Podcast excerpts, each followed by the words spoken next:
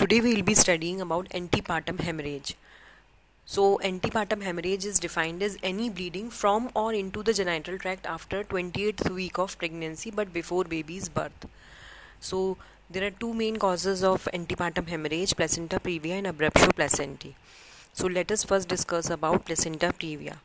When the placenta is implanted partially or completely over the lower uterine segment it is called placenta previa normally the placenta is uh, attached to the fundus region of the placenta uh, fundal region but if it is attached into the lower part of the uterus into the lower uterine segment and uh, then it is called placenta previa it complicates about 0.5 to 1% of hospital deliveries and it is found more in cases of multipara and increased maternal age more than 35 years of age with high birth order pregnancies and in multiple pregnancies so, what are the various theories uh, of placenta previa?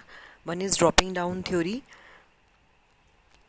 Other is persistence of chorionic activity in the decidua capsularis and uh, subsequent development into capsular placenta. Other is if the decidua is defective. So placenta previa incidence is more if the uterus is more scarred, more number of cesarean sections have been done in the past or more DNCs or abortions have been done.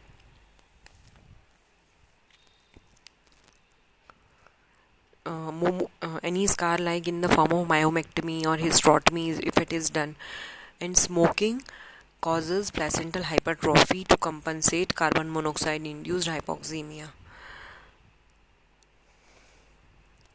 so there are uh, degrees of low placenta previa type 1 that is low lying. The major part of the placenta is attached to the upper segment and only the lower margin encroaches onto the lower segment. And type 2 placenta previa, it is called marginal placenta previa, that is, placenta reaches the margin of internal os but does not cover it.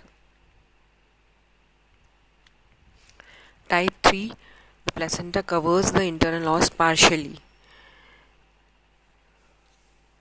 And type 4 or central placenta previa, it covers the internal os totally even after it is fully dilated. So now we take only central placenta previa is where the placenta is totally covered. Uh, the internal os is totally covered with placenta. And uh, there is type 2 placenta previa and that too posterior placenta. It is called dangerous placenta previa so why it is called dangerous placenta previa? Because it diminishes the anterior posterior diameter of the inlet and prevents the engagement of the preventing part and this will hinder compression of the separated placenta to stop bleeding. And there are more chances of cord compression, cord collapse and it may lead to fetal anoxia or even fetal death. So what is dangerous placenta previa? Type 2 posterior placenta previa is dangerous placenta previa. So what is the cause of bleeding in placenta previa? Actually there is differential growth of placenta relative to the lower uterine segment and uterus. Because the placenta grows slow growth it slow down in the later months. And the lower segment progressively dilates so this causes the inelastic placenta to be sheared off the wall of the lower uterine segment. So the placenta is separated off the wall of the lower uterine segment leading to opening of uteroplacental sinuses and leading to bleeding. So here here the bleeding is inevitable because it's a physiological phenomenon which leads to separation of placenta because there is a differential growth of the placenta relative to the lower uterine segment but this depression may be provoked by any trauma or sexual intercourse or vaginal act or external cephalic version. So there is a term called placental migration because it when we do an ultrasound at around 17 weeks of pregnancy you will find placenta uh, covering the internal os in 10% cases. But repeat ultrasound in 90 more than 90% of the cases the placenta is not found so because there is a tenfold growth of the lower uterine segment in the last trimester of pregnancy so this is a disproportionate growth. There is an apparent migration of placenta. So this is called placental migration. So there is apparent migration of placenta towards the fundus. So here in placenta previa the bleeding is causeless, painless, recurrent. And uh,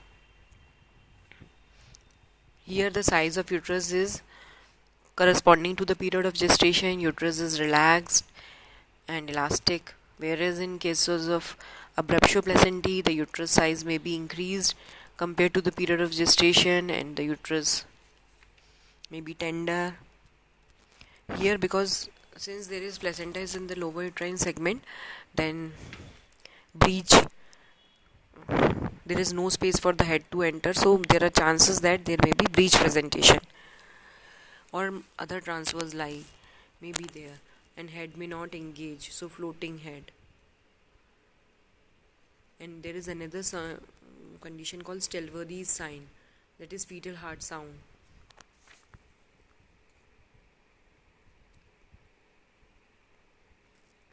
That is the fetal heart sound is slowed when we head press the head into the pelvis because the placenta is compressed in vulval inspection you will find fresh red bleeding.